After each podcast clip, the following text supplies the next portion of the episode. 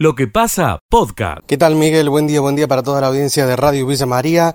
Cerca de las 21.30 de ayer, eh, un nuevo corte de luz se produjo en la localidad de Pozo del Molle que, además de esta localidad del departamento Río Segundo, afectó a las localidades de Carrilobo, La Playosa y la zona rural de estas.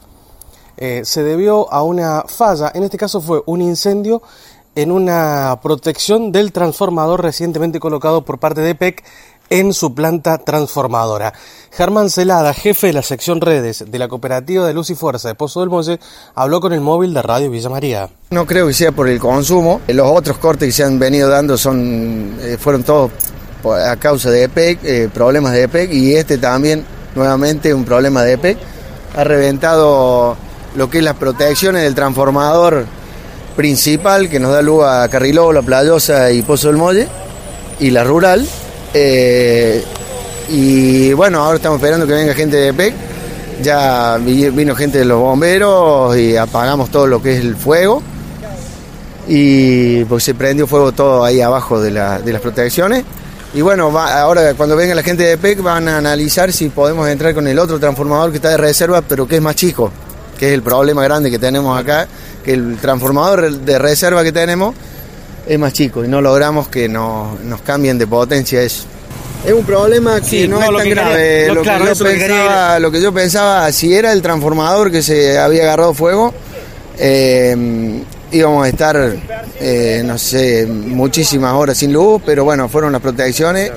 Yo calculo que en 3 o 4 horas tienen que estar normalizando. el personal de PEC? Sí, van a normalizar, pero vamos a estar restringidos con el tema de consumo porque el transformador que van a entrar es más chico. Hasta allí entonces lo que manifestaba Germán Celada, jefe de la sección redes, en diálogo con AM930, aclarando que este desperfecto fue por parte de la empresa provincial de energía Córdoba y que la cooperativa de luz local, la cooperativa de luz moyense, se encuentra en condiciones de mantener la prestación del servicio. Es todo por ahora desde el contacto regional, informó David Peralta, Radio Villa María. ¿Cómo le va Miguel? Gusto como siempre de saludarlo a usted y a toda la gran audiencia. Eh, ayer en hora de la tarde se produjo un incendio en la ruta provincial 2 entre la autopista y la ruta nacional 9. La ruta estuvo interrumpida, la palabra de Gustavo Nicola decía esto hace algunos minutos. Ayer al mediodía, 2 y 30, 13 horas, se produce, lo dan aviso de un incendio, ruta 12 y ruta 9. Eh, bueno, eh, cuando llega la unidad allá, no era de gran magnitud, pero el material combustible se estaba quemando, emanaba mucho humo hacia la ruta, entonces se pide colaboración a la policía municipal, a la policía de la provincia para que corte la ruta 2 entre el tramo autopista y ruta 9. Hay mucha sequía y hay que prevenir todas estas, eh, todas estas cosas, ¿no? Sí, sí, estamos en una semana de una ola de calor muy importante en nuestra provincia, con temperatura de mayor de 40 grados, muy baja la temperatura. Mm y bueno, lo que estamos teniendo la suerte es que no hay muchos vientos, ¿no? Que eso perjudica eh, mucho la situación para cuando en el momento que haya un, haya un incendio rural, ¿no? Bueno, por eso hay que tener las precauciones de no prender fuego y bueno, y no tenerlo eh, controlado. Colillas de cigarrillo. Colillas de cigarrillos. Eh, a lo mejor quieren desmalezar o quemar alguna basura que no, bueno, que eso no, no produjo el incendio y perjudique al campo, ¿no? Incendio de campo era la palabra de Gustavo Nicola, jefe de bomberos voluntarios. Escucha lo mejor de lo que pasa. Sí, la verdad que bueno, como comentaban ustedes, pido disculpas a la carraspera, estoy saliendo del COVID y estoy, estoy todavía con la garganta un poco tomada, pero em, eh, lo que comentaban ustedes, ayer tuvimos un provincial del sistema interconectado de 2052 megawatts, la marca anterior era de 2010, era del 2018, y ayer, honestamente, no, no se preveía que llegáramos a récord en la jornada de ayer, que fue la primera, eh, y que se supone es la primera, fue el día más fresco de la semana, ¿no? Aunque parezca hasta cómico decirlo de esta manera, pero respecto de las temperaturas que están pronosticadas para los próximos días, era el día con, menos calor, el de ayer. Pero bueno, se registró, se registró este pico, el sistema ha respondido ha respondido muy bien. Eh, obviamente que a ver cuando se producen días consecutivos con temperaturas tan extremas como las que vamos a tener empieza a haber una sobreexigencia en el sistema y, bueno esto obviamente hace que no trabaje en condiciones normales digamos. Claro. Además como las noches no, no refresca de una manera importante, digamos, entonces todos los elementos no alcanzan a enfriarse. Sí. Entonces comienza Sí, sí, a acumular calor y evidentemente trabaja de una manera que no es la normal o la, o la habitual. Por eso, Claro, todo se multiplica en el consumo y en la cual. permanencia de funcionamiento de los aparatos. Eso. Exactamente. Claro. La inercia térmica que tienen todos los elementos que, que, que- que, digamos que conforman el sistema eléctrico, ¿no? Tanto los cables, los fusibles, digamos, todos estos elementos que trabajan con una temperatura normal, pero que de golpe reciben más de 40 grados continuamente durante días consecutivos. Evidentemente. ¿Qué- eh, ¿Cómo es el número, Alfredo, el número de ayer de pico de consumo para, para int- internalizar esos números que la población también conozca esa que no se manejan todos los días? ¿Cuál es el pico que hizo ayer de consumo? El pico de ayer se dio a las 15.52 y fue de 2.052 megawatts. Bueno, ¿Esto y ahora quiere decir? Que habitualmente los picos, Miguel, se dan entre las 15 y las 16. Bien. Son los horarios donde se producen los picos de consumo, pico de demanda y producen estos récords. ¿no? dos- Y después 2050 comienza a bajar. 2052. Exactamente. Bueno, ¿y 2052 cuánto, megawatts. cuánto se banca el sistema? El- no tenemos problema en cuanto a la generación de energía en Córdoba. Sí. O sea, la generación de energía eh, no, no tiene inconvenientes. Es más, si ustedes recuerdan en aquel famoso apagón del Día del Padre, eh, Córdoba fue la primera provincia que recuperó con, con generación propia de servicio eléctrico. O sea, Bien. en ese aspecto no hay problema en cuanto a la cantidad de energía para consumirla. El problema más grave se produce en la distribución. Claro. Es decir, los distribuidores Bien. de media tensión que llegan a los barrios, que entran en los transformadores para que la energía se transforme en energía de baja tensión y de ahí ingrese a los hogares. ¿Por qué? Por esto que decíamos, expuestos los cables, los fusibles Claro. a temperaturas tan altas, comienzan a trabajar sobreexigidos. Eh, Entonces, y no hay entonces- un número, Alfredo, si yo tengo un día un pico de 2052, eh, no, no Sí. tengo un número límite, no, no, no hay problema. O, pero eso más o menos debe de se puede manejar. Si tengo cables, en fin, está bien, todo el sistema, no hay problema de generación. Eh, no, no, Exactamente. no tenemos problema de abundancia de energía, pero sí que se recaliente en, en el transporte de esa energía, por ejemplo, hay elementos que pueden caer. Ese pico no, no se conoce más hasta dónde puede llegar. No, porque, digamos, va dependiendo de la, la circunstancia y las fotos momentáneas, digamos. Que haga un pico de 2052 megas y comience a bajar es una cosa. Si tuviésemos 2052 megas de consumo de manera constante, y estaríamos en problemas, porque evidentemente la infraestructura es, es difícil que pueda soportar esa cantidad de energía, ese consumo, digamos, de manera constante. Esto es igual que el auto. ¿El auto puede andar a 200 kilómetros por hora? Sí puede, porque el tablero dice que puede andar a 200 kilómetros por hora. Lo podemos llevar 10.000 kilómetros de manera constante a, do- a 200 kilómetros por hora y seguramente alguna falla nos va a arrojar, Claro. porque no está preparado para que sea constante esa velocidad durante tanta cantidad de kilómetros. Esto es más o menos para, a ver, estoy poniendo un ejemplo Sí, sí. eh, cotidiano No, pero digamos, vale. para que podamos entenderlo, ¿no? Vale, vale, vale, porque así nos vamos ayornando un poquito. Bueno, aire acondicionado 24. Usted, ¿A ustedes les consta que la mayoría de la población se adecuó a ese número de 24? Eh, No, conste, la la, la- constancia absoluta de eso no. Es un pedido reiterado y hasta y hasta de solidaridad con, con, los vecinos, con cada uno de nosotros, digamos, poner el aire a 24. ¿Esto qué provoca, Miguel? Provoca menos consumo de energía, provoca menos contaminación al ambiente, provoca que pueda trabajar mejor y que todos tengamos un verano saludable, digamos. Mm. Esta es la idea, por eso es el constante el pedido, mucho más ahora que, que, que tenemos esta ola de calor. El mensaje es a la gente, no use el aire acondicionado, no, absolutamente no, sería ridículo que digamos esto con estas temperaturas, todo el mundo necesita estar en condiciones más o menos normales para poder trabajar, para poder estar, para poder reunirse. Sí. Bueno, pero sí hacerlo de manera eh, responsable, con el aire a 24. Si lo pones a 17 al aire, gastas 56% más de energía. Ah, la O miércoles. sea, imagínense en ese, en ese, en ese puñadito de grados que parece, bueno, no es tanto, sí es un montón en el consumo de energía. Por eso el pedido solidario reiterado, por favor, a los usuarios, Sí. 24 grados del aire, refrigeremos los lugares, no, voy poniendo el aire porque dentro de una hora, no, no, porque esa hora de gasto de energía es importante y además se ve reflejada en la factura. ¿eh? Entonces, pongamos el aire a 24, refrigeremos los lugares que vamos a habitar, evitemos el, el ingreso del aire caliente para que el aparato corte en algún momento en el consumo de energía y también pueda eh, funcionar correctamente. Bueno, todas estas cosas que parecen insignificantes, insisto, pero que así como cuidamos el agua, así como, como los médicos nos dicen cuidado con la actividad física en estas etapas de tanto calor, bueno, también tengamos la precaución y el cuidado, en, el, en el cuidado de la energía, que también es muy importante. Bueno, le ha pegado fuerte a un oyente lo de energía disponible suficiente, que no hay problema. Dice, ¿y entonces por qué viven cortando la luz? no, no, no, eh, a ver, para que se entienda, eh, Miguel, no es que no es que corta la luz, es que se producen fallas porque el corte cero no existe en ninguna parte del mundo y, y, porque los elementos fallan, mucho más cuando trabajan así sobreexigidos. Entonces, imagínense que una línea tiene el cable recubierto, digamos, el preensamblado que tiene toda una cobertura eh, de, un material que con el calor se dilata.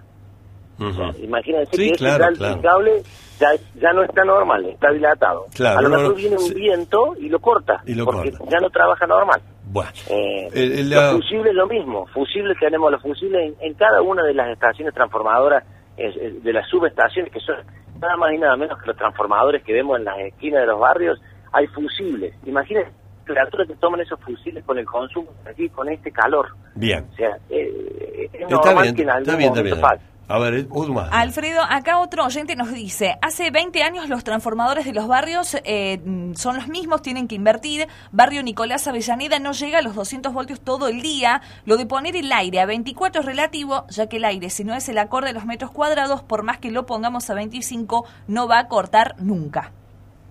No, efectivamente, esto hay que tenerlo en cuenta también cuando uno va a hacer la compra del aparato, del aparato de aire acondicionado, es fundamental dos cosas. Primero, comprar un aire acorde al espacio que se quiere refrigerar y el otro, en la medida de lo posible, que sea tecnología inverter, porque esto es lo que produce menor consumo de energía. El año pasado, en 2021, la empresa provincial de energía de Córdoba invirtió más de 3.500 millones de pesos en obras en toda la provincia. Eh, eh, entonces no, es que no es que no es que se trata solamente de una cuestión de si se invirtió o no se invirtió. Hay una hay una realidad. Antes había un aire acondicionado a lo mejor cada dos domicilios. Después comenzamos a tener un aire acondicionado en prácticamente todos los domicilios. Y hoy es normal que en cada domicilio tengamos dos y hasta tres aires acondicionados, más los televisores, más la tecnología que hemos ido incorporando. Entonces, hay un crecimiento de la, de la demanda que tiene que ver también, obviamente, con el crecimiento demográfico y se le así sea. Y, y, las inversiones se intentan ir realizando de acuerdo a estudios, nunca alcanza. Bien. Eh, esta es la situación. Está bien, Alfredo. Una pequeña referencia, te pido y disculpanos, ¿no? Eh, no, por favor. ¿Qué diagnóstico tienen ustedes de lo que ha pasado ayer en Pozo del Molle, que afectó a Carrilobo y a otros a la Playosa? Que se quedaron sin luz ahí un largo tiempo. Sí, allí tuvimos el, inconveniente que se produjo un incendio, que es otro de los, de los problemas que también tenemos, este, que, también se producen en esta, en esta etapa, ¿no? Eh, muchas veces este, los incendios provocan la salida de servicio. A veces, miren lo que les cuento, a veces se producen incendios en las, en las bases, o sea, en, en, alrededor de las postaciones de las líneas de alta tensión. Y aunque ustedes no lo crean, esos incendios hacen que suba el aire caliente, obviamente tiende a subir por una cuestión física, cuando llega a la altura de la línea, lo que provoca es que anula la aislación que hay entre las fases. Ah. Ese aire caliente corta la aislación. Eso hace arco y saca del servicio una línea de alta tensión, por ejemplo. Cuando uno lo explica parece hasta ridículo y parece una excusa, pero es la realidad, a veces ocurre. Entonces hemos tenido, particularmente en esa zona, un incendio que afectó y que, bueno, eh, anoche ya pasada, pasada la, medianoche, afortunadamente y gracias al trabajo del, personal de PEC se ha podido ya reparar y ya toda la zona cuenta con servicio. ¿Está todo normalizado ahí? ¿Todo, todo listo? Sí, ¿Eh? señor, eh, eh, está normalizado la, zona de Carrilobo y toda esa zona que se vio afectada. Está normalizado de anoche. Si mal no recuerdo, a las 0.50 entró todo en servicio y quedó ya ya normalizado la, situación allí en esa zona. Bueno, bueno, todos, los, todos los servicios están reforzados, que, eh, eh, que, es tranquilo los usuarios que hay una especial atención eh, en todos los sectores, desde el presidente de la empresa hasta el último operario, está todo el mundo con los ojos bien abiertos porque, bueno, venimos previendo las cosas que pueden ocurrir con esta ola de calor extraordinaria que vamos a tener hasta el fin de semana. Bueno, bueno, eh, Alfredo, muchas gracias por atendernos. Mira, acá siguen llegando mensajes, pero tenemos que estar todo el día dedicado a esto. Igual eh, te vamos a mandar por privado alguna inquietud eh, de esas que nosotros llamamos raras. Con O- todo gusto. O que nos complique gusto, la vida. pero ningún problema, Miguel. La, la producción, eh, Alexis tiene mi, mi número de contacto. Por favor, que me pase todas las situaciones que podamos ir atendiendo, que para eso estamos y las vamos a ir recomendando con nuestra, nuestro personal allí en la zona para que puedan atender. No Fantástico. problema.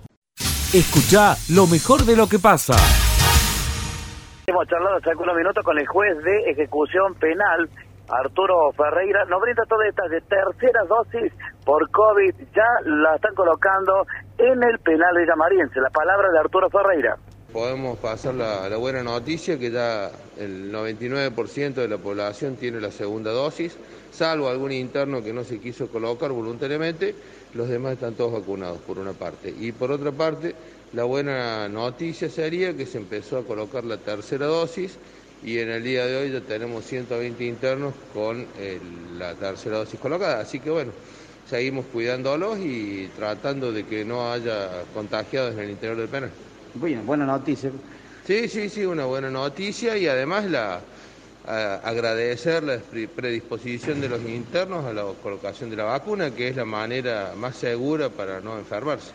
¿Cómo se hace? Porque cambiando de tema, digo, altas temperaturas en el penal, digo, para los privados de libertad. El penal, digamos, tiene una estructura antigua, con lo cual las paredes son gruesas, son este, bastante aisladas y tienen su- sus sistemas de agua, tienen bastante agua disponible y tienen sistemas de, de ventilación general instalados, así que este, dentro de todo no es tan caluroso. Bien, ahí está la palabra entonces, la situación calurosa que estamos viviendo en la Villa Mariense. Le consultábamos también sobre los que están privados de libertad, cómo la viven allí adentro. La palabra de Arturo Ferreira, juez de ejecución penal. Miguel, vuelvo en cualquier momento. Muchas gracias. Escucha lo mejor de lo que pasa.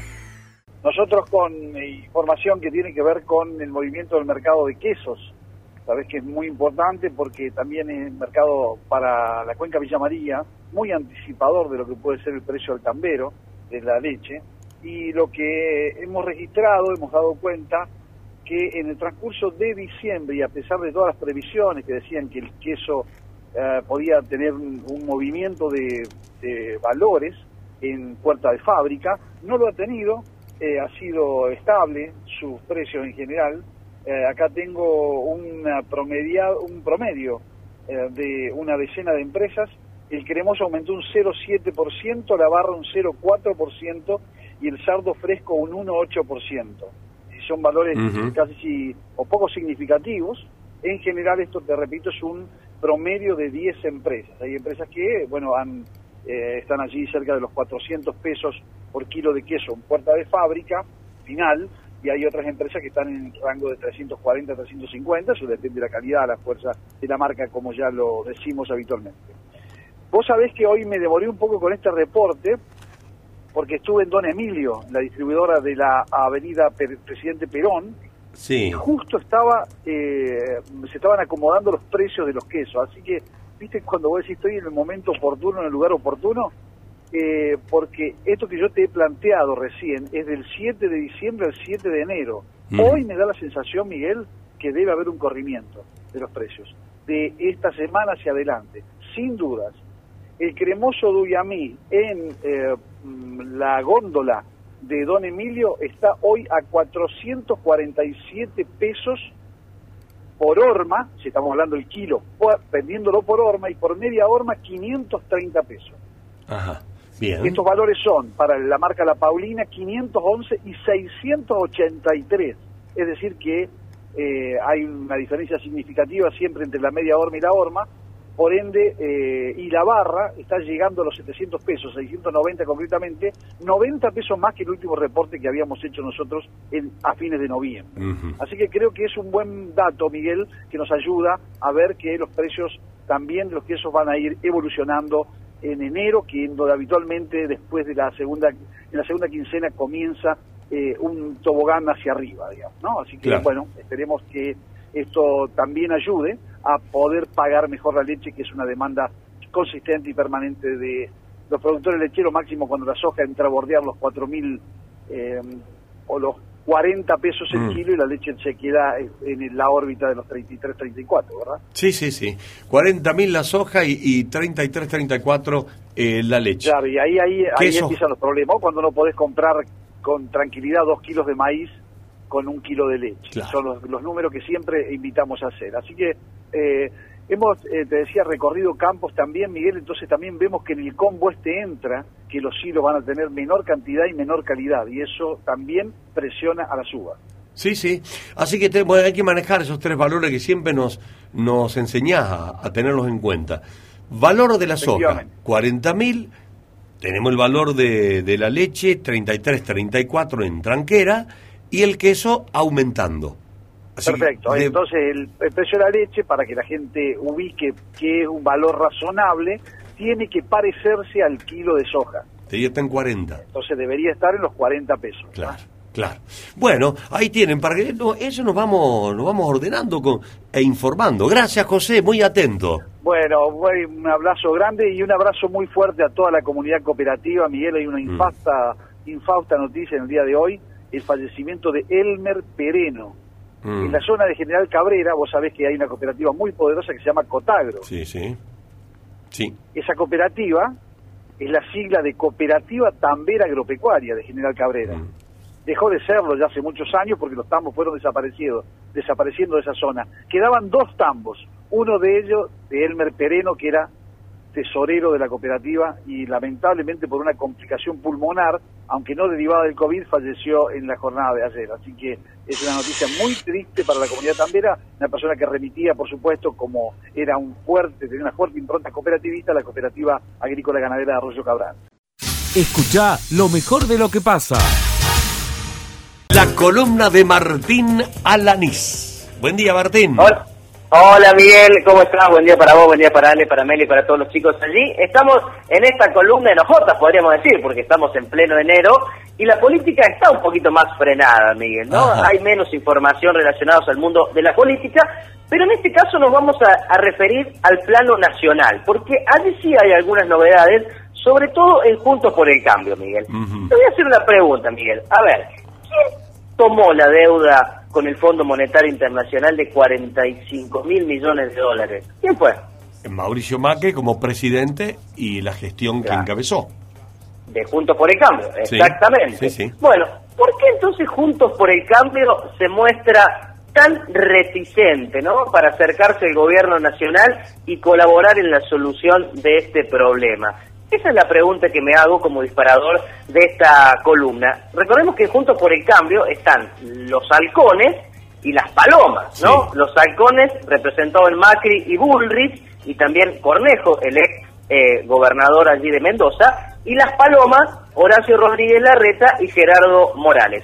El primero que pateó un poco el tablero para romper esa idea de, de no colaboracionar, de no, de no colaborar, fue el propio gobernador de Jujuy, Gerardo Morales, quien dijo, nosotros fuimos los que le pedimos plata al Fondo Monetario Internacional. Sí. Nosotros tomamos esa deuda y nosotros también tenemos que ayudar a resolverla. Este me parece que fue un paso que comenzó a destrabar esa interna que vive Juntos por el Cambio por estas horas en relación a este tema y en las últimas horas se juntaron Horacio Rodríguez Larreta, Gerardo Morales y acordaron que la próxima semana, Miguel, se van a reunir con el gobierno nacional, con Martín Guzmán, con eh, también eh, Sergio Massa, que en estos momentos está aislado por ser contacto estrecho, su mujer dio positivo de coronavirus, vuelve eh, Máximo Kirchner también de vacaciones, así que se está resolviendo si en el Congreso o en la Casa Rosada el oficialismo y la oposición comienzan a juntarse, a delinear estas políticas que en definitiva son una solución para el conjunto, para todo el país, ¿no? claro, Poder claro. eh,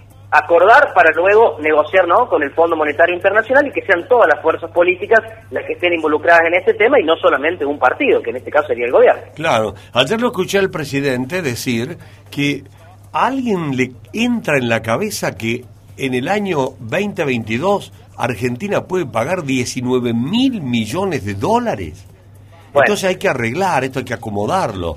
Está bien, Claro. Martín, lo que decís. Tienen que... Bueno, Perdóname. De hecho, Miguel, son 19 mil millones, como decís vos, para el año 2022. Un número similar para el 2023, y para el 2024 5 mil millones de dólares. Esto fue lo que firmó Macri en su momento, ¿no?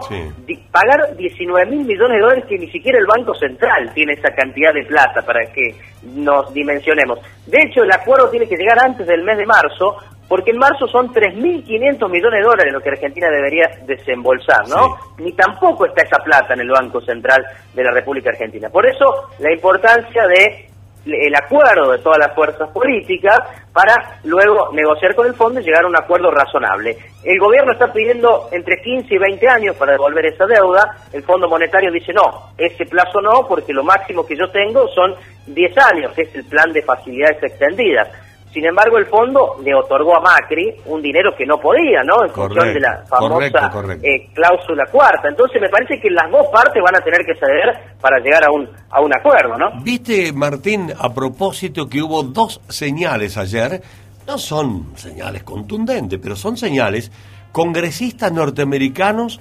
aconsejando al fondo que eh, morigere los intereses que estaba pidiendo eh, Martín Guzmán, que los intereses Exactamente. lo morigere. Y después el Nobel Joseph Stiglitz, que eh, también se pone a favor de la Argentina, dice que no, bueno, Stiglitz es el mentor de, de Martín Guzmán, ¿no? Pero bueno, es un premio. Nobel de, de- de Economía. Sí, es el premio Nobel de, de Economía, es, para decir de alguna manera, lo más progresista que podemos encontrar en los Estados Sí, Unidos, sí, eh, sí. Stiglitz, y es el maestro de, de Martín Guzmán, y este grupo de legisladores lo que le está pidiendo al Fondo Monetario es que baje las sobretasas que cobra eh, por este tipo de, de crédito. Bueno, en el caso de la Argentina es el país más deudor del Fondo Monetario Internacional. A ningún país el fondo le prestó 45 mil millones de dólares. Claramente había un proyecto político que sostener, ¿no? Allí que era el proyecto de, de Mauricio Macri. No terminó ganando en las urnas y ahora el fondo está pidiendo justamente que la Argentina le devuelva ese dinero. Pero el gobierno le está diciendo, vos le prestaste a Macri esa plata, no nos prestaste a nosotros como, como país. Y bueno, y en esa negociación están. Esperemos que las fuerzas políticas, en este caso tanto el oficialismo como la oposición, encuentren caminos de unidad porque es un tema muy serio. La verdad que yo no quisiera, Miguel, eh, de ver en lo personal 4 o 5 millones de pesos, ¿no? Bueno, eso es lo que está viviendo Argentina. Claro. 45 mil millones de dólares para que veamos la, la diferencia, ¿no? O, o establecer algún eh, parangón entre una situación individual o una situación general. Bueno, lo que nos pasaría a cualquiera de nosotros si estuviéramos sobreendeudados, bueno, es lo que le pasa al país en estos momentos. Perfecto. Bueno, Martín, hay que reprogramar esa deuda con pocos intereses, con menos intereses, para poder pagarla. No estamos diciendo no queremos pagar. El gobierno argentino está diciendo quiero pagar, pero no en esos términos. Esta- Claro. Es así, ¿verdad? Es una cuestión lógica, ¿no, Miguel? En esos términos es imposible, no podríamos pagar 19 mil millones de dólares el año próximo. Así que la próxima semana, reunión del gobierno y la oposición para debatir este tema, para debatir cómo encaramos el tramo final de esta dura negociación con el Fondo Monetario Internacional. Escucha lo mejor de lo que pasa. Estamos en las grutas. Las grutas, eh, bueno, que está al norte de la Patagonia, en el Golfo San Matías, es una de las playas más famosas por tener aguas, las aguas más cálidas de la costa argentina. Usted sabe que si se fuera a Mar del Plata, si se fuera a cualquier otro lugar, el agua es bastante fría. Bueno, en este lugar, en las grutas Río Negro, es el agua, eh, usted puede disfrutar del agua más cálida de la costa, de toda la costa argentina. Bien. Y otra de las cosas más hermosas que, que podemos disfrutar de este lugar es que tenemos una variedad de playas de diferentes, eh, desde diferentes estructuras, ¿no? Eh, por ejemplo, ayer estuvimos en una de las playas que se llama Piedras Coloradas, que es famosa por eh, las formaciones rocosas eh, rojizas que tienen que datan del periodo precámbrico. O sea, un lugar preciosísimo con unos médanos de arenas blancas bellísimas, aguas cálidas y además tienen historia. Bien, bien. Bueno, contanos la temperatura a esta hora ahí, en donde estás, por favor. Miguel en este momento hace 38 grados. Ah, igual que acá. Empatamos. Sí, eh, sí, la diferencia es que el viento, que, que es una sensación térmica mucho más alta, el viento hace que uno se queme, será por la sal, pero se quema muchísimo, entonces la sensación térmica es, es- mucho más elevada. claro. De hecho, ayer fue uno de los días más calurosos, de hecho, en, en toda la Argentina, pero ayer fue un día tremendo que uno no pudo salir a, a- a- a disfrutar del mar hasta eso de las 7 de la tarde porque realmente el sol era, era algo increíble, no Bien. estar. Abrazador. Como dice la canción, vos tenés el viento a tu favor. Con el viento ahí en, en las grutas, qué lindo las grutas, qué bonito. Danos precios, por favor, tomar, eh, comerse una pizza por con una gaseosa. ¿Cuánto? Le, le- le voy a contar eso, Miguel. Ahí está las grutas y al ladito está San Antonio Este, que es un pequeño pueblito que está aproximadamente a unos 8 kilómetros. Sí. Esas diferencias de kilómetros hacen también la diferencia en precios. ¿Sí? Si uno se va a sentar en un barcito de las grutas y se toma una cervecita con una pizza para cuatro personas aproximadamente, le sale entre 3.800 y 4.000 pesos Para cuatro ¿Sí? personas. para cuatro personas. Bien. Bien, una pizza común y una pinta cada uno. O sea, una luquita y algo por persona ahí. Más tenés. o menos. Bien. Ah, exactamente, ¿sí? Ahora, si se viene el pueblito del lado, que San Antonio Este, ya baja aproximadamente un 30% Ah, el valor de absolutamente todo, ¿sí? Vos. Los churros, por ejemplo, la docena de churros en San Antonio Este está en 700 pesos, en las grutas en 1200. Ah, El mismo churro con dulce de leche. Bien, pero bueno, en este momento, al, al tener tanta cantidad de turismo, no se encuentra un, un hotel, no se encuentra casas para alquilar, está súper poblado todo esto. Si bien es una población que hace muchos años que alberga el turismo, no están todavía preparados con una infraestructura que pueda albergar la cantidad de gente que están recibiendo en este momento, bien, bien. tanto las grutas como San Antonio. Bueno, decime, Eli, por favor, ¿cuántos kilómetros hay que recorrer desde Villa María llegar a las grutas?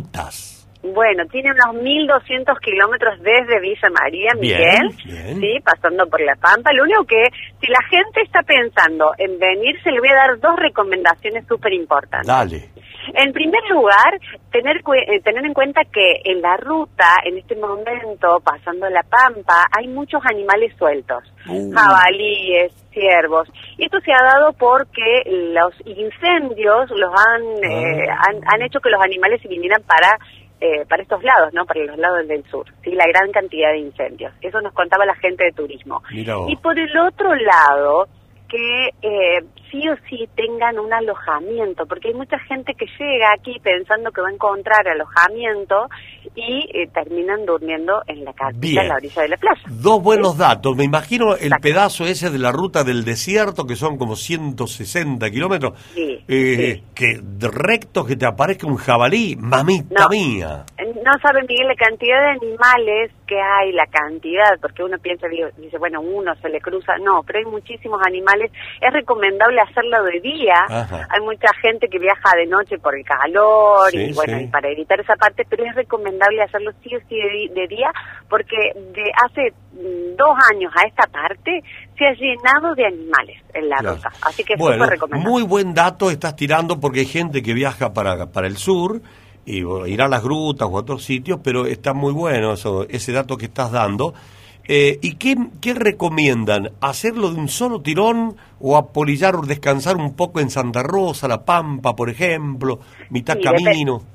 Dependiendo, Miguel, la cantidad de personas que manejan un vehículo. Por Ah, ahí claro. son aproximadamente entre 12 y 15 horas desde Villa María hasta, hasta llegar a las grutas aproximadamente. Hay un tramo de la ruta en donde, dadas las condiciones que tiene la ruta, uno tiene que venir a una menor velocidad. Bien. Entonces, bueno, también dependiendo de eh, los choferes, ¿no? Sí. Nosotros vinimos, por ejemplo, con dos personas que manejaban, entonces pudimos descansar un Ah. ratito en La Pampa. 600, 600 cada uno, ¿no? una papita. Sí, claro, Sí, claro, un negocio. bien.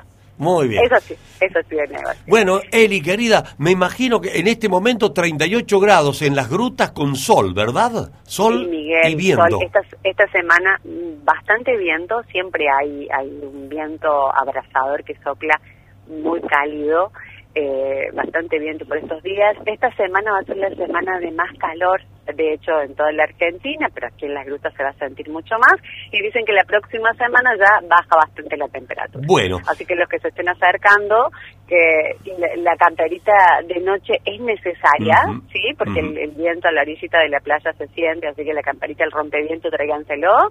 Y eh, la Secretaría de Turismo, para los que no tienen un alojamiento y tienen ganas de venir a recorrer esta zona que es preciosa, que de hecho después aquí muy cerquita podemos cruzar a 220 kilómetros nomás para llegar a Puerto Madryn, provincia de Chubut, eh, y poder hacer un recorrido por la costa. Pero eh, llamen la Secretaría de Turismo que tienen eh, ya disponibles los alojamientos que se van eh, desocupando y le pueden dar una información más certera. Bueno, bárbaro. ¿Con qué la gente puede entretenerse? ¿Qué hay entretenimiento? ¿Hay espectáculos? ¿Han montado algo en las grutas? Sí, en las playas. Hay cinco paradores. Los últimos dos paradores, el 4 y el 5, generalmente tienen espectáculos casi todas las noches. Bien. Eh, fiesta para, para gente joven, ¿sí? Desde cumbia, cuarteto, los, los bailes a, a la tardecita cuando empieza la- a, la- a caer el sol, eh, la gente que se pone a hacer gimnasia dentro de, lindo, de la plaza, hermoso.